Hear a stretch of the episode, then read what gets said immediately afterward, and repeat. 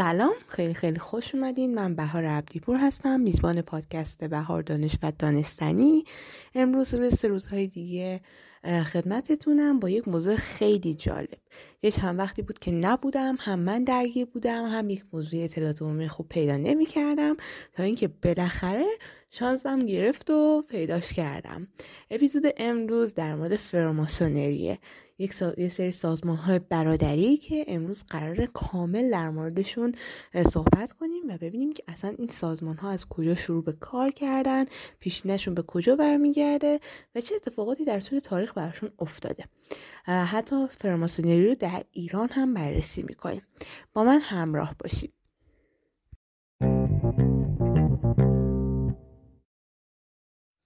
فراماسونری به سازمان های برادری پراکنده و مستقلی گفته میشه که یک قانون مشخص در جهان ندارن و توسط شخص خاصی هم اداره نمیشن. ریشه های کهن این کانون ها در اروپای غربی به ویژه انگلستان و فرانسه است و به پیمان های برادری اصناف سنگتراشان بنا برمیگرده که از اواخر قرن چهاردهم همزمان با عصر نوزای رنسانس معلومات سنگتراشان و روابط تجاریشون با مشتریان و دولت رو نظم میده و بهبود میبخشه. بعدها فرماسونری نظری شکل می‌گیره که پیشهوری و سنگتراشی فیزیکی در اون به حاشیه میره و پیمان برادری و پایبندی برسون در اون برجسته میشه. واژه فرماسونری اسپری استون میکسن در انگلیسی به معنی سنگتراش آزاد و از فرانس میسیونر در فرانسوی به معنای سنگتراش درستگار گرفته شده. به عضو فراماسونری فراماسون یا ماسون میگن. این واژه به همین صورت به زبانهای دیگه هم انتقال پیدا کرده فراماسونری به واسطه ویژگی هایی که داشته برای علاقه مندان به تئوری های توطعه جذاب بوده و تئوری های توطعه بیشماری در طول مدت ها به اونها زده شده فراماسونری اول یک جنبش لیبرال بوده که مبتنی بر باز تولید اندیشه های در دوران پس از اصلاحات در اروپا بوده. فراماسونرها با شعار برابری، مساوات، برادری نقش بزرگی در انقلاب های بزرگ معاصر مثل انقلاب آمریکا علیه استعمار انگلیس، انقلاب کبیر فرانسه، انقلاب مشروطیت ایران و جنبش انقلابی ضد استعمار اسپانیا در آمریکای جنوبی داشته. اعتقاد برخی به داستان معبد سلیمان باعث نفرت گروه های ضد یهود از فراماسونری شده. داستان این معبد چی بوده؟ قرنها پیش روزگاری که فراماسونری به تازگی شکل گرفته بوده هر عضو این تشکیلات و ماسون باور عمیق به این داشتند که فراماسونری از معبد سلیمان ریشه گرفته و در همین معبد بوده که شاه سلیمان هیرام و هیرام ابیوف سرپرستی و هدایت دوشهای خودش رو بر عهده گرفته و درجات و سطوح نمادین رو شکل داده. البته باید اشاره کرد که این تفکرات و اعتقادات در بین فراماسونرهای مدرن از بین رفته. همچنین حالت مخفی این جنبش و منشأ بریتانیاییش باعث شده که برای برخی چنین پنداشته بشه که این جنبش ابزار توطئه انگلو صهیونیست جهانیه به شکل تاریخی رژیم های دیکتاتوری مبتنی بر راست افراطی مثل نازی ها و مبتنی بر چپ افراطی مثل نظام های کمونیستی بلوک شرق به انتقاب و سرکوب فراماسونی می پرداختن حجم عظیمی نوشته موجود در مورد فراماسونری هست که به چهار هزار کتاب و هزاران مقاله می‌رسه. با این همه بیشترین این نوشته ها به صورت افراطی نگارش شدن. یعنی یا قید و از فراماسونری دفاع کردن یا کلا رو کوبیدن و اون رو صدمه رسون به جامعه شمردن. در ایران جنبش فراماسونری البته که بسیار نخبه گرا بود و به شکل تاریخی بسیار بیشتر از غرب هدف قائلان به توری های توطعه قرار گرفت.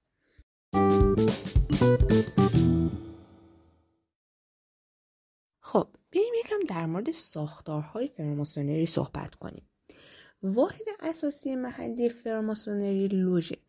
ها معمولا در سطح منطقه‌ای معمولا در مرز ایالت، استان یا مرز ملیتی توسط یک لوژ بزرگ یا راهنمای خاوری بزرگ یا هم Grand Orient سرپرستی و مدیریت میشن.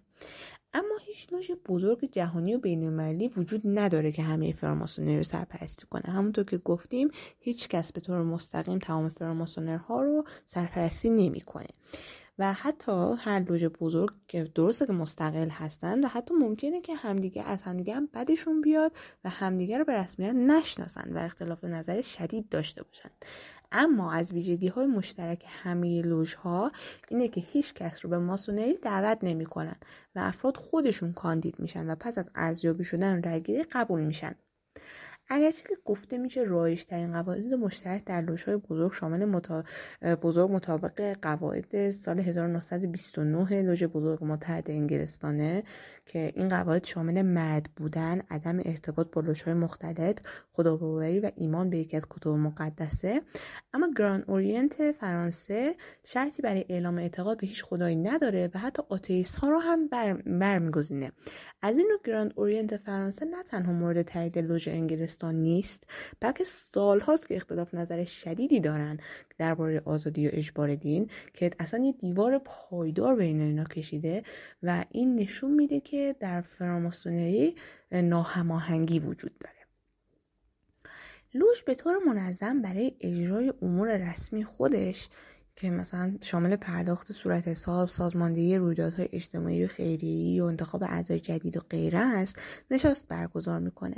علاوه بر تجارت نشست ممکنه برای برگزاری مراسم اعطای درجه ماسونی یا یک سخنرانی باشه که این موضوع در قسمتی از پیشینی یا رسم ماسونی هم دیده میشه.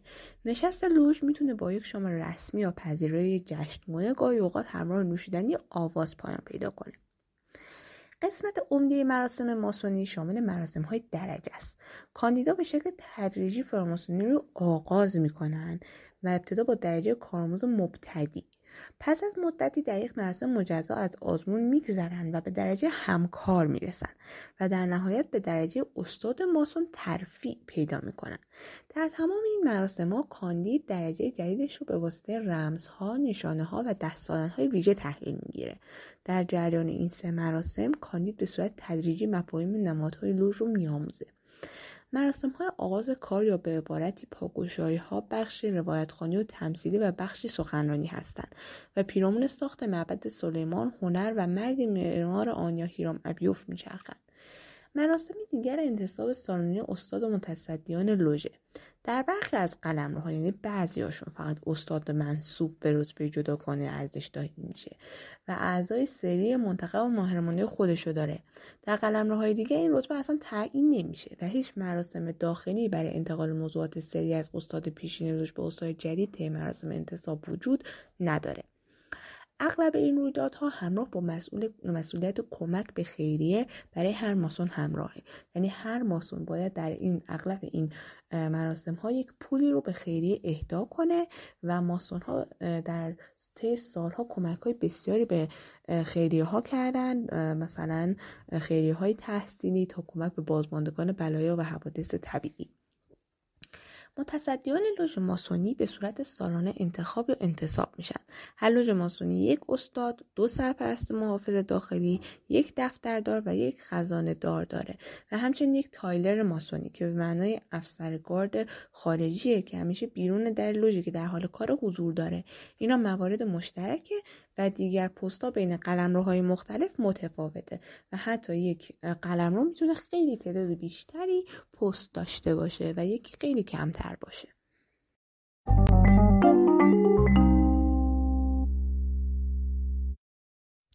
فراماسونری خودش رو به عنوان یک سیستم زیبا از اخلاقیات پنهان در حکایات و تمثیل و مصور در نمادها توصیف می‌کنه.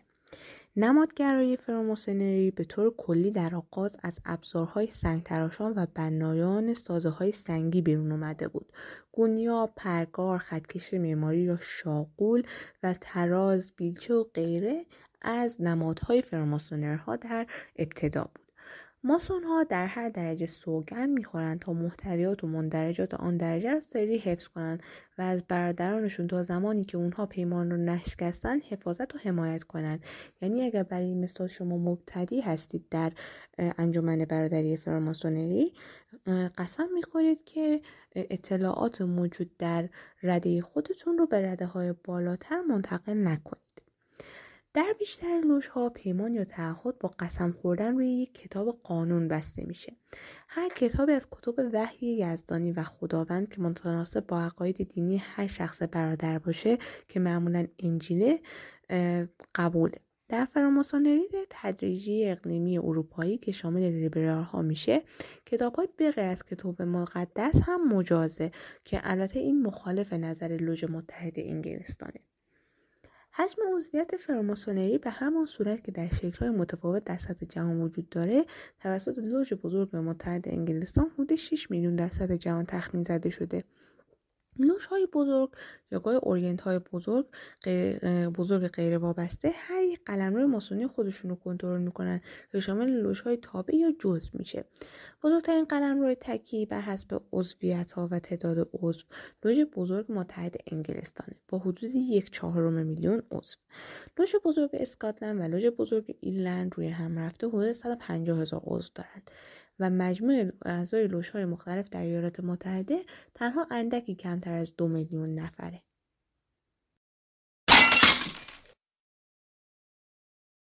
تصدیق، رفاقت و نظم روابط بین های بزرگ با راهکار تصدیق یا به رسمیت شناسی میسر میشه.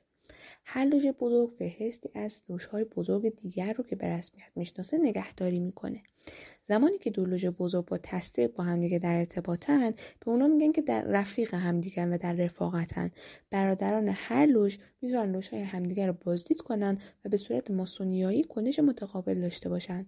زمانی که دو لوژ در رفاقت نیستن بازدید متقابل از لوژها ممکن نیست. دلایل زیادی وجود داره برای اینکه چرا یه لوژ از اینکه توسط لوژ دیگر بازدید بشه ممانعت می‌کنه. اما دو تا از اصلی ترین ها قلمرو منحصر به فرد یا exclusive jurisdiction و قاعده یا همون regularity قلمرو منحصر به فرد یعنی چی؟ قلم روی حاکمیت انحصاری مفهومیه که از طریق اون فقط یه لوژه بزرگ در هر محدوده جغرافیایی شناسایی میشه.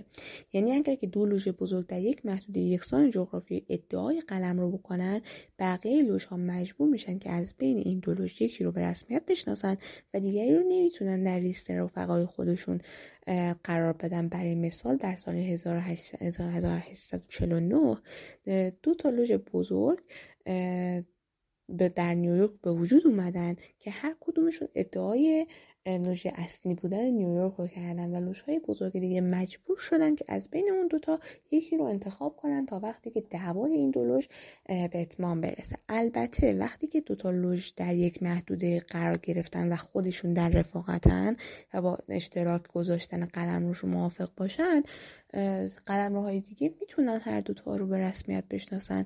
مثلا وقتی که لوژ بزرگ ایالت کنتاکی. با لوژ بزرگ پرینس هال در همون ایالت در رفاقت بود قاعده قلمرو انحصاری اجرا نشد و بقیه لوژها هر دوی اونها رو به رسمیت شناختن.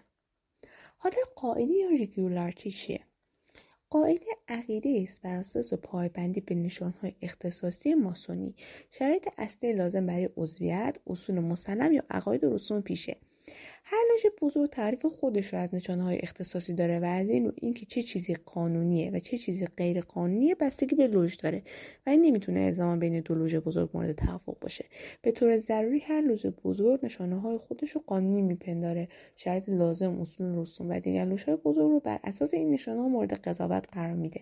اگر تفاوت ها برجسته و فاحش باشن یه لوژ بزرگ ممکنه اعلام کنه که لوژ دیگر غیر قانونیه و از به رسمیت شناختن اون ممانعت کنه.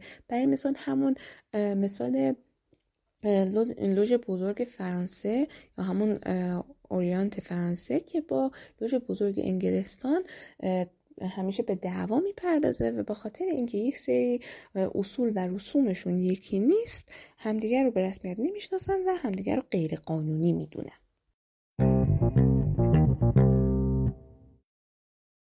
پیوستن به یک لوژ.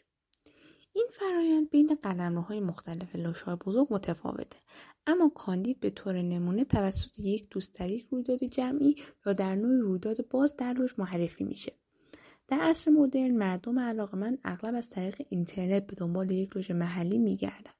مسئولیت درخواست برای پیوستن به عهده کاندیداست و این در حالیه که هیچکس هرگز دعوت نمیشه که بیاد عضو یک لوژ بشه. زمانی که درخواست ورود داده میشه معمولا برای اینکه صلاحیت کاندید رو بسنجن یه مصاحبه صورت می‌گیره. از اینجا به بعد اگر کاندید مایل به ادامه دادن باشه پیش از پذیرفتن اون یک رأیگیری صورت می‌گیره. حداقل شرایط قطعی لازم برای هر گروه از فارماسون ها اینه که ارزیابی گروه فرد رو به عنوان یک شخصیت و کارکتر خوب تشخیص بدن. همچنین یک شرط سنی نیز وجود داره که به شدت بین لوژها متفاوته و در برخی قلمروها امکان استثناء قائل شدن با اجازه لوژ بزرگ امکان پذیره معمولا کاندید باید به یک بزرگسال بالغ باشه. به علاوه بیشتر لوژهای بزرگ به استثنای فراماسونری اقلیمی اروپا یا لیبرال و حامیان اورینت فرانسه از کاندید می‌خوان که اعتقادش به یک وجود عالی رو اعلام کنه. در اندک موارد ممکنه که از کاندید حتی خواسته بشه که از یک دین خاص باشه. برای مثال شکل این شکل فراماسونری در اسکاندیناوی که به عنوان رایت سوئدی مشهوره فقط مسیحیان رو میپذیره. درباره خواستگاه اولیه فراماسونری هیچ نظر مشترکی نیست. ولی می‌تونیم فراماسونری رو کهنترین انجمنهای اخوت اسکولا در جهان بدونیم که به معمار اعظم آفرینش اعتقاد دارن. اما فراماسونری نه دینه نه جایگزینش بلکه فقط یک انجمن برادرانه است که بسیار از رهبران ادیان از جمله پاپ ها و مراجع تقلید با آنها واقعا مخالفند. اگرچه عضویت در انجمنها مخصوص مردانه اما نمونه های مدرن لوش های فراماسونری زنان هم میپذیرند.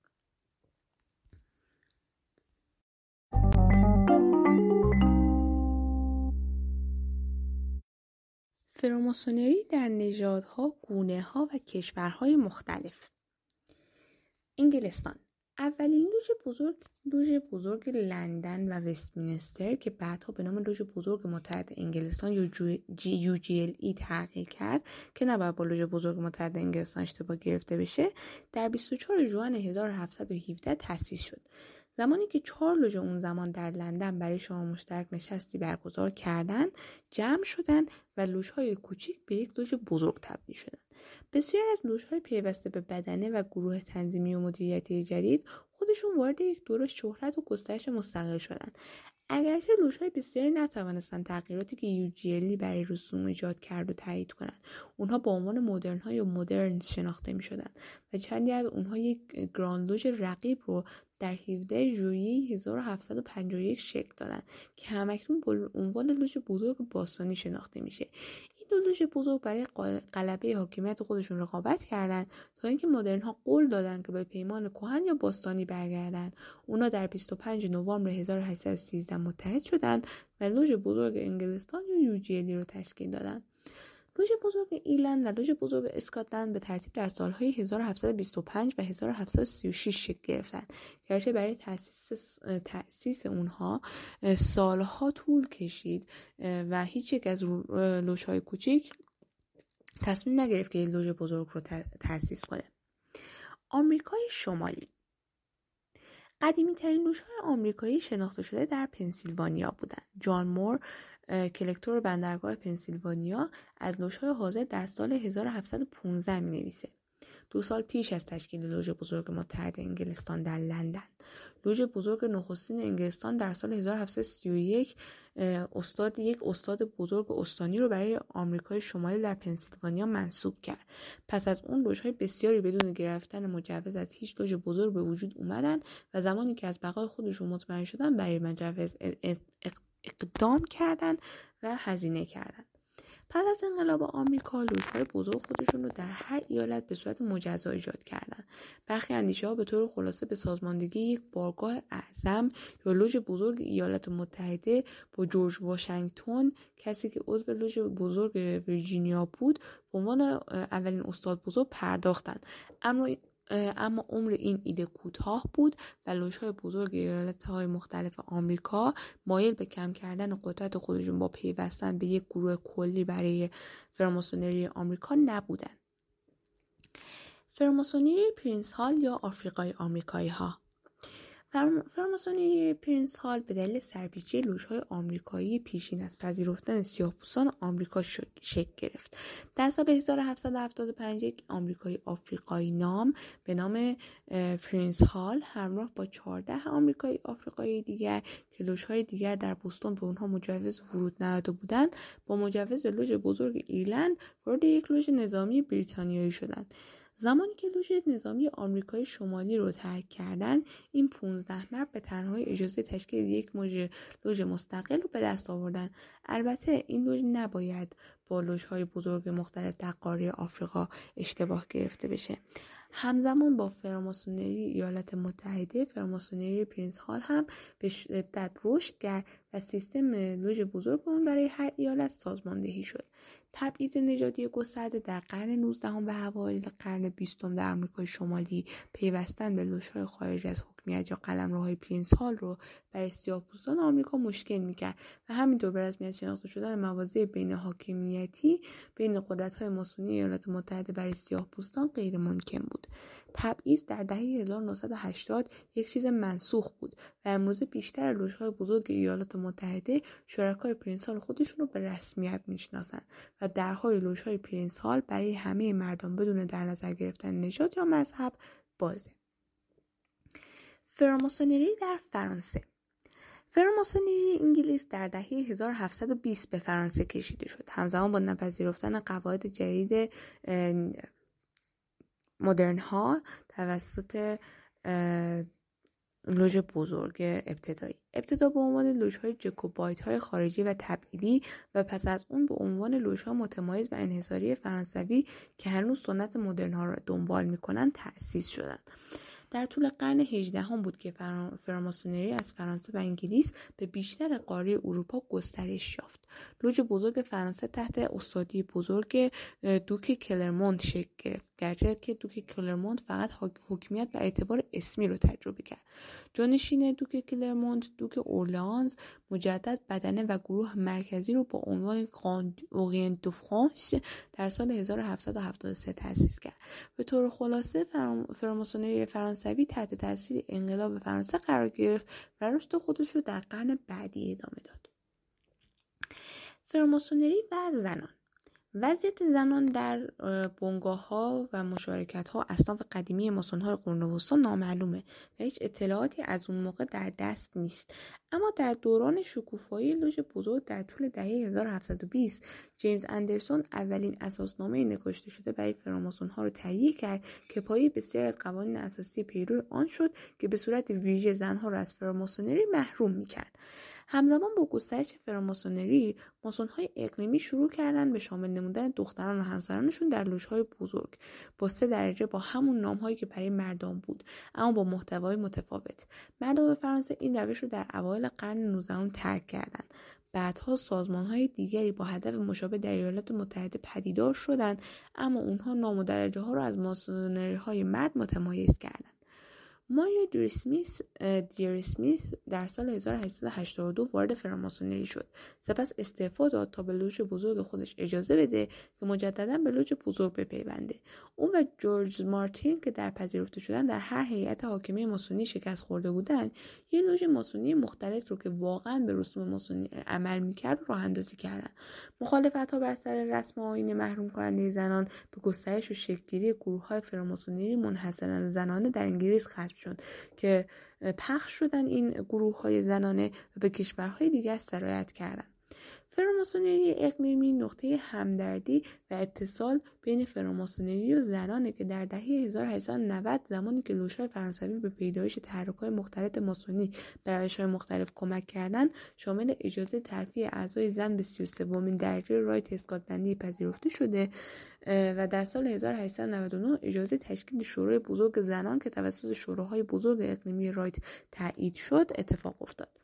لوژ بزرگ متحد انگلستان در سال 1999 حکمی را صادر کرد که دو لوژ بزرگ زنان را در کل به استثنای شرکایشان به عنوان شرعی و با قاعده تایید کرد و به رسمیت شناخت. اما موضع بیشتر لوژهای بزرگ آنگلو آمریکایی با قاعده اینه که فراماسونری زنهای ماسونها شرعی نیست. فراماسونری در ایران. اولین فراماسونری در ایران به دوران ناصرالدین شاه قاجار برمیگرده. میرزا ملکم خان میرزا ملکم خان نظام الدوله نخستین انجمن نوین سیاسی اجتماعی ایران رو در سال 1275 یا 1276 بنیان نهاد و آن را فراموش خانه نامید. ریاست افتخاری انجمن که خود با اجازه ناصرالدین شاه تأسیس شده بود با شاه بود و اعضای اون از قشرهای متفاوتی بودند. مثلا هم دانش آموختگان دارالفنون از طبقه متوسط شهری بودند و هم کسانی چون شازده جلال الدین میرزا. در دوره محمد رضا پهلوی برخلاف دوران رضا شاه با گسترش روابط سیاسی با غرب به خصوص انگلستان روشهای فراماسونری فراوانی در ایران تأسیس شدند و نفوذ فراماسونرها در سیاست ایران به شدت گسترش یافت. هرچند هیچ یک از افراد سرشناس خانواده پهلوی دستکم به طور رسمی عضو هیچ لوژ فراماسونری نبودند ولی بسیاری از رجال سیاسی کشور مثل نخست وزیر وزیران نمایندگان مجلس و فعالان سیاسی از فراماسونری های از فراماسونرهای سرشناس بودند. در ایران فراموشخانه توسط گروه های چپگرا مذهبی بنیادگرا و ملیگرایان لیبرال به عنوان معمول مخفی انگلیس و صهیونیست و در نتیجه عامل تمام بدبختی ایران معرفی می شدن و این باعث تعطیل شدن و تحت تعقیب گرفتن اعضای این انجمنها در بعد از انقلاب شد. هرچند فراماسونری معمولا به عنوان یک سازمان مخفی شناخته میشه فراماسونرها معمولا این تعریف رو به چالش می‌کشن و سازمان خودشون رو بیشتر یک سازمان خصوصی مینامند که تنها بعضی جنبه های این سازمان مخفیه. معمولا چنین تعبیری بیان میشه که در قرن 21 این سازمان از حالت یک انجمن سری خارج شده و بیشتر شبیه انجمن با یک سری رازه. دو سمبل پرگار و گونیا همیشه در لوژهای فراماسونری وجود داره. توصیف های نمادینی برای این دوتا نشان وجود داره اما هیچ تفسیر رسمی و عمومی برای این نشان ها وجود نداره. آموزه های اخلاقی فراماسونری به صورت آین های نمادین و آموزش داده میشه که گفتیم که وقتی که یک فراماسونر می‌خواد به یک درجه دیگه بره با دست دادن و یک سری علامت های خاص به اون اعلام می‌کنن که داره ترفیع پیدا می‌کنه.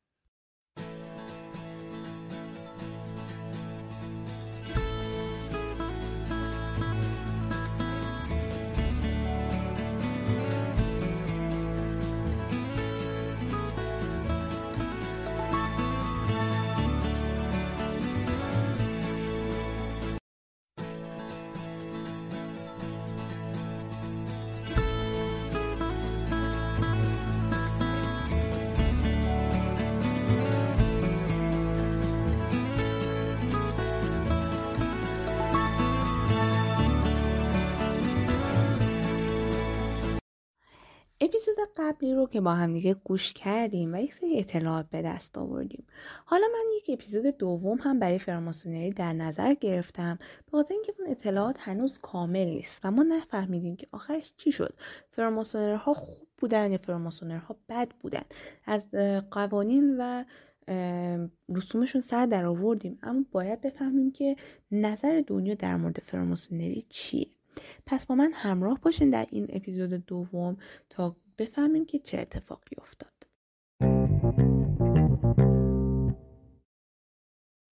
ضد ماسونری که به اون ضد فراماسونری هم گفته میشه به مخالفان فراماسونری گفته میشن.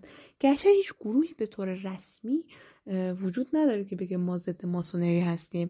اما یک سری گروه های مذهبی تئوریزیسین های توطعه و منتقدان سیاسی هستند که با فراماسونری مشکل دارن و اونها رو مورد انتقاد قرار میدن. و البته این گروه ها اصلا با هم دیگه هماهنگ نیستن. در مورد منتقدان مذهبی اول ببینیم چه خبره. مسیحیت و فراماسونری. گرچه مخالفان از عقاید متفاوتی هستند اما فقط گروه های مذهبی مسیحی خاصی مواضع بسیار منفی و مخالف نسبت به ماسونری داشتند. از ممنوعیت تا دلسر کردن اعضای این گروه ها به ماسونری شدند. تاریخی ترین گروه مذهبی معترض به فراماسونری کلیسای کاتولیک روم بوده اعتراضات کلیسای کاتولیک روم بر اساس این ادعا هستند که ماسونری یک دین دادار باوری طبیعت گرایانه را آموزش میده که با آموزش های کلیسا در تناقضه تعدادی بیانیه های وابسته به پاپ هم علیه فراماسونری صادر شدند. اولین اونها توسط پاپ کلمنت دوازدهم در 28 آوریل 1738 صادر شد. تازه ترین اونا توسط پاپ لئون 13 هم در 15 اکتبر 1890 صادر شد. کلیسای کاتولیک به طور صریح اعلام کرده که پیوستن به فراماسونری به صورت خودکار شامل تکفیر میشه و کتاب های فراماسونری فراماسونری رو ممنوع کرده. از این رو از دیدگاه یک کاتولیک پیوستن به های ماسونی ممنوعه. اما فراماسونری هرگز با پیوستن کاتولیکا به جامعه برادرش مخالفت نکرده. برخلاف اعتراضات کاتولیک درباره فلسفه عقلگرایی و طبیعتگرایی ماسونی مخالفت پروتستان ها بیشتر بر پایه اعتراضات عرفانی علم غیبگرایی و حتی شیطان پرستیه ضد ماسون های پروتستان اغلب از پژوهشگر ماسونی آلبرت پایک که یک ماسون بوده به عنوان یک شخص با صلاحیت در مسائل ماسونری نقل قول و گاهی سوء نقل قول می‌کنند اگرچه پایک بیشک فراماسونی رو آموخته بود اما اون یک سخنگو از جامعه فراماسون ها نبود و در بین فراماسون ها در کل این فرد بحث برانگیز بود و نوشته های اون فقط به نظرات شخصیش محدود می‌شد و علاوه بر این نظریات اون از موضع و دانش فراماسونی در ایالات متحده جنوبی در اواخر قرن 19 همه به ویژه اینکه او در مقدمه کتابش از لوژ بزرگ خودش رفع مسئولیت می‌کنه و نمیگه که از طرف جامعه فراماسونری حرف می‌زنه. مؤسس کلیسای متدیست آزاد بیتی رابرتس یک سخنران مخالف فراماسونری در اواسط قرن 19 هم بود. رابرتس با پایه های اخلاقی جامعه فراماسونری مخالفت می‌کرد و اظهار می‌کرد که خدای لوژ خدای لوژ فراماسونرها خدای انجیل نیست. رابرتس معتقد بود که فراماسونری یک دین رمزی یا فنی یا یک دین فرعیه و کلیسای خودش رو تشویق کرد که از کشیش هایی که فراماسونر بودن حمایت نکنه. رهایی از جوامع رازگونه یکی از فریهایی قواعدی که این کلیسا در مسیر ضد برده‌داری برداشت بود که کلیسای متدیست آزاد بر اساس اون تأسیس شد. در سال 1933 کلیسای یونان ارتودکس به طور رسمی اعلام کرد که فراماسون شدن یک ارتداده و از این رو تا زمانی که نادمان با فراماسونری مشغول هستند نمی‌توانند در اشای ربانی سهیم بشن. این موضوع به طور کلی در سراسر جامعه کلیسای ارتودکس تایید شد. انتقاد ارتودکس از فراماسونری با هر دو نسخه کاتولیک رومی و پروتستان همراست یعنی فراماسونری در کل نمی‌تونه با مسیحیت سازگار باشه. زیرا یک سازمان سریه که با فنون و اسرار رسری و بودسازی فلسفی فعالیت کرده و آموزش میده. فراماسونری به این ادعاها پاسخی نداده. به استثنای آن گفته معمول و تکراری که روشها در روشهای در رقابت با ای به طور سریع طرفدار اون است هستند که فراماسونری یک دین یا جایگزین دین نیست. هیچ وجود یزدانی و خدای ماسونی جداگانه وجود نداره و هیچ نام مخصوص جداگانه برای خدا یا یک وجود یزدانی در فراماسونری وجود نداره.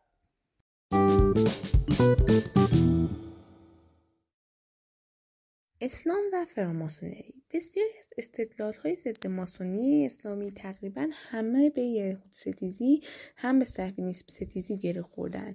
گرچه انتقادات دیگری ساخته شدن که فراماسونری رو به مسیح دجال یا مسیح دروغین هم پیوند میدن.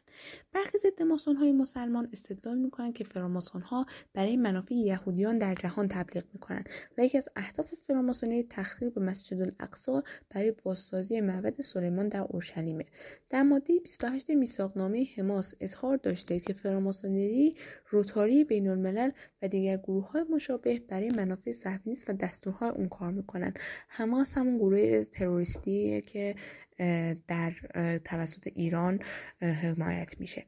کشورهای بسیاری با جمعیت مسلمان قابل توجه اجازه برپای ماسونی رو در قلم رو خودشون نمیدن. هرچند کشورهای همچون ترکیه و مراکش لوشهای بزرگ رو بنا نهادن و در کشورهای مثل مالزی و لبنان لوشهای بزرگ منطقه‌ای تحت مجوز یک لوژ بزرگ تأسیس شده فعالیت می‌کنند. در سال 1972 در پاکستان زلفقار علی بوتو که اون زمان نخست وزیر پاکستان بود فراماسونری رو ممنوع کرد و بنای لوشها توسط دولت پاکستان مصادره شد. لوشهای ماسونی از آغاز سال 1917 در عراق نیز وجود داشتند که اولین لوش تحت مجوز ای انگلیس باز شد و بعدها به تعداد نه لوژ رسید و لوژ اسکاتلندی هم در سال 1923 در عراق شکل گرفت.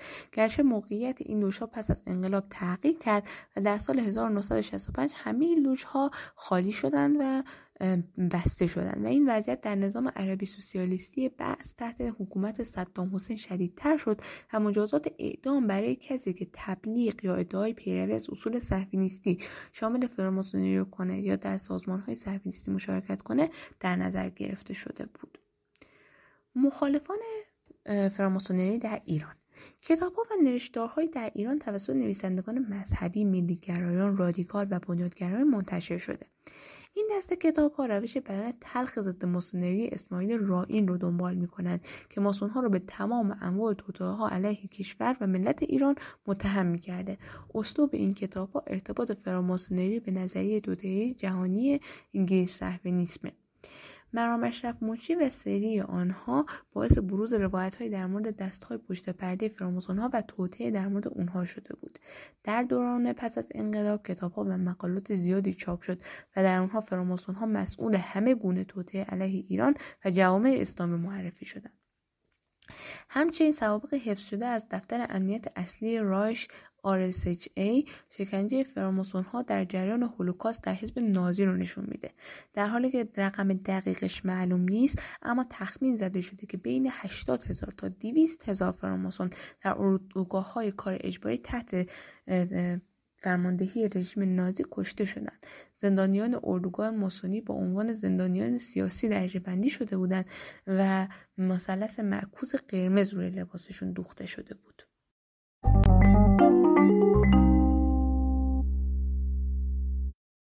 هواشی و اخبار فراماسونری در سال 1799 فراماسونری انگلیس به دلیل اعلامیه پارلمانی تقریبا متوقف شد.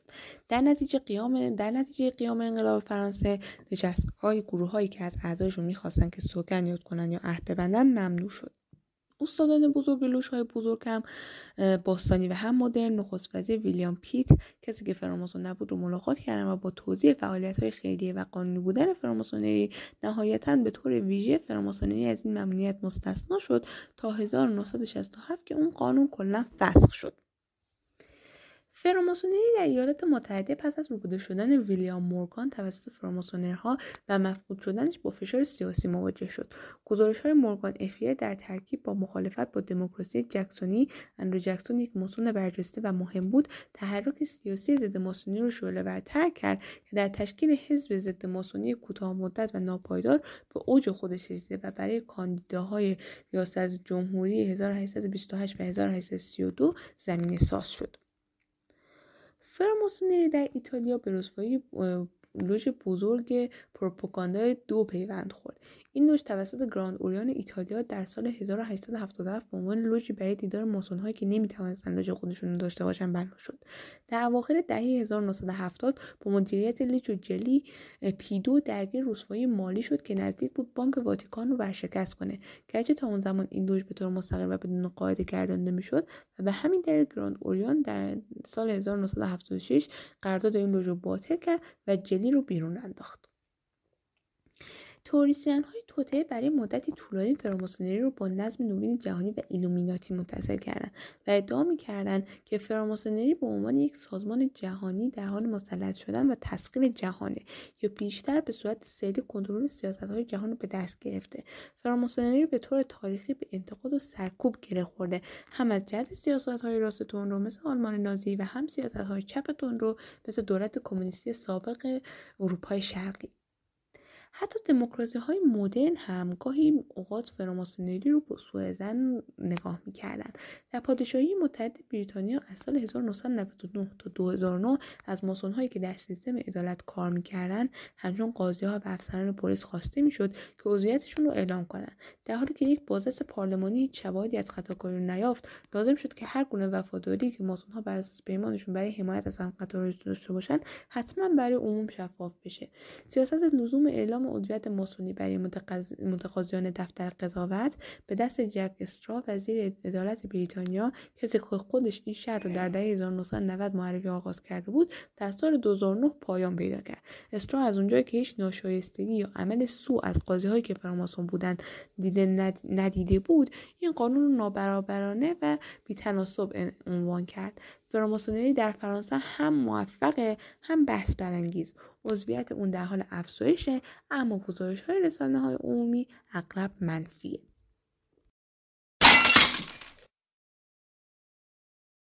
خب یه اپیزود دیگه تموم شد. البته یه دو اپیزود دیگه تموم شد و خوشحالم که در خدمتتون بودم.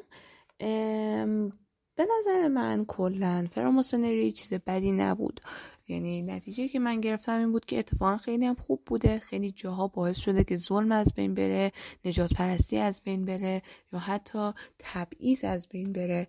و فراماسونری در کل شاید یک جنبش خوب بوده که تاثیرات مثبتش در دنیا انقدر زیاد بوده. شاید بتونیم از تاثیرات تاثیرات منفیش چشم‌پوشی کنیم. حالا ما نمی‌دونیم چه اتفاقاتی در لوژهای فراماسونرها افتاده یا چه اتفاقاتی در دنیا تقصیر فراماسونرها بوده دقیقا؟ ولی شرط میبندم که انقدر اون اتفاقات بد کم بودن که ما بتونیم ازشون چشم بپوشیم و حداقل اگر که نخواستیم فراماسونر بشیم که خب طبیعیه. هر کسی دوست داره یه سری عقایدش رو حفظ کنه حداقل سعی نکنیم در موردشون داستانهای مسخره و خیالاتی بسازیم و اونها رو به اینومیناتی یا به انواع اقسام توته متهم کنیم. طوری که امروزه دارن این کار انجام میدن و میگن که فراماسونرها دارن کنترل دنیا رو به دست می‌گیرن. خوشحالم که امروز در, در خدمتتون بودم و باز هم تاکید می‌کنم که سعی کنیم که دست از توته سازی واسه همدیگه ورداریم و به همدیگه تهمت علکی نزنیم. چون که خب این کار مسخره است و انسان های بالغ و عاقل این کار رو انجام نمیدن.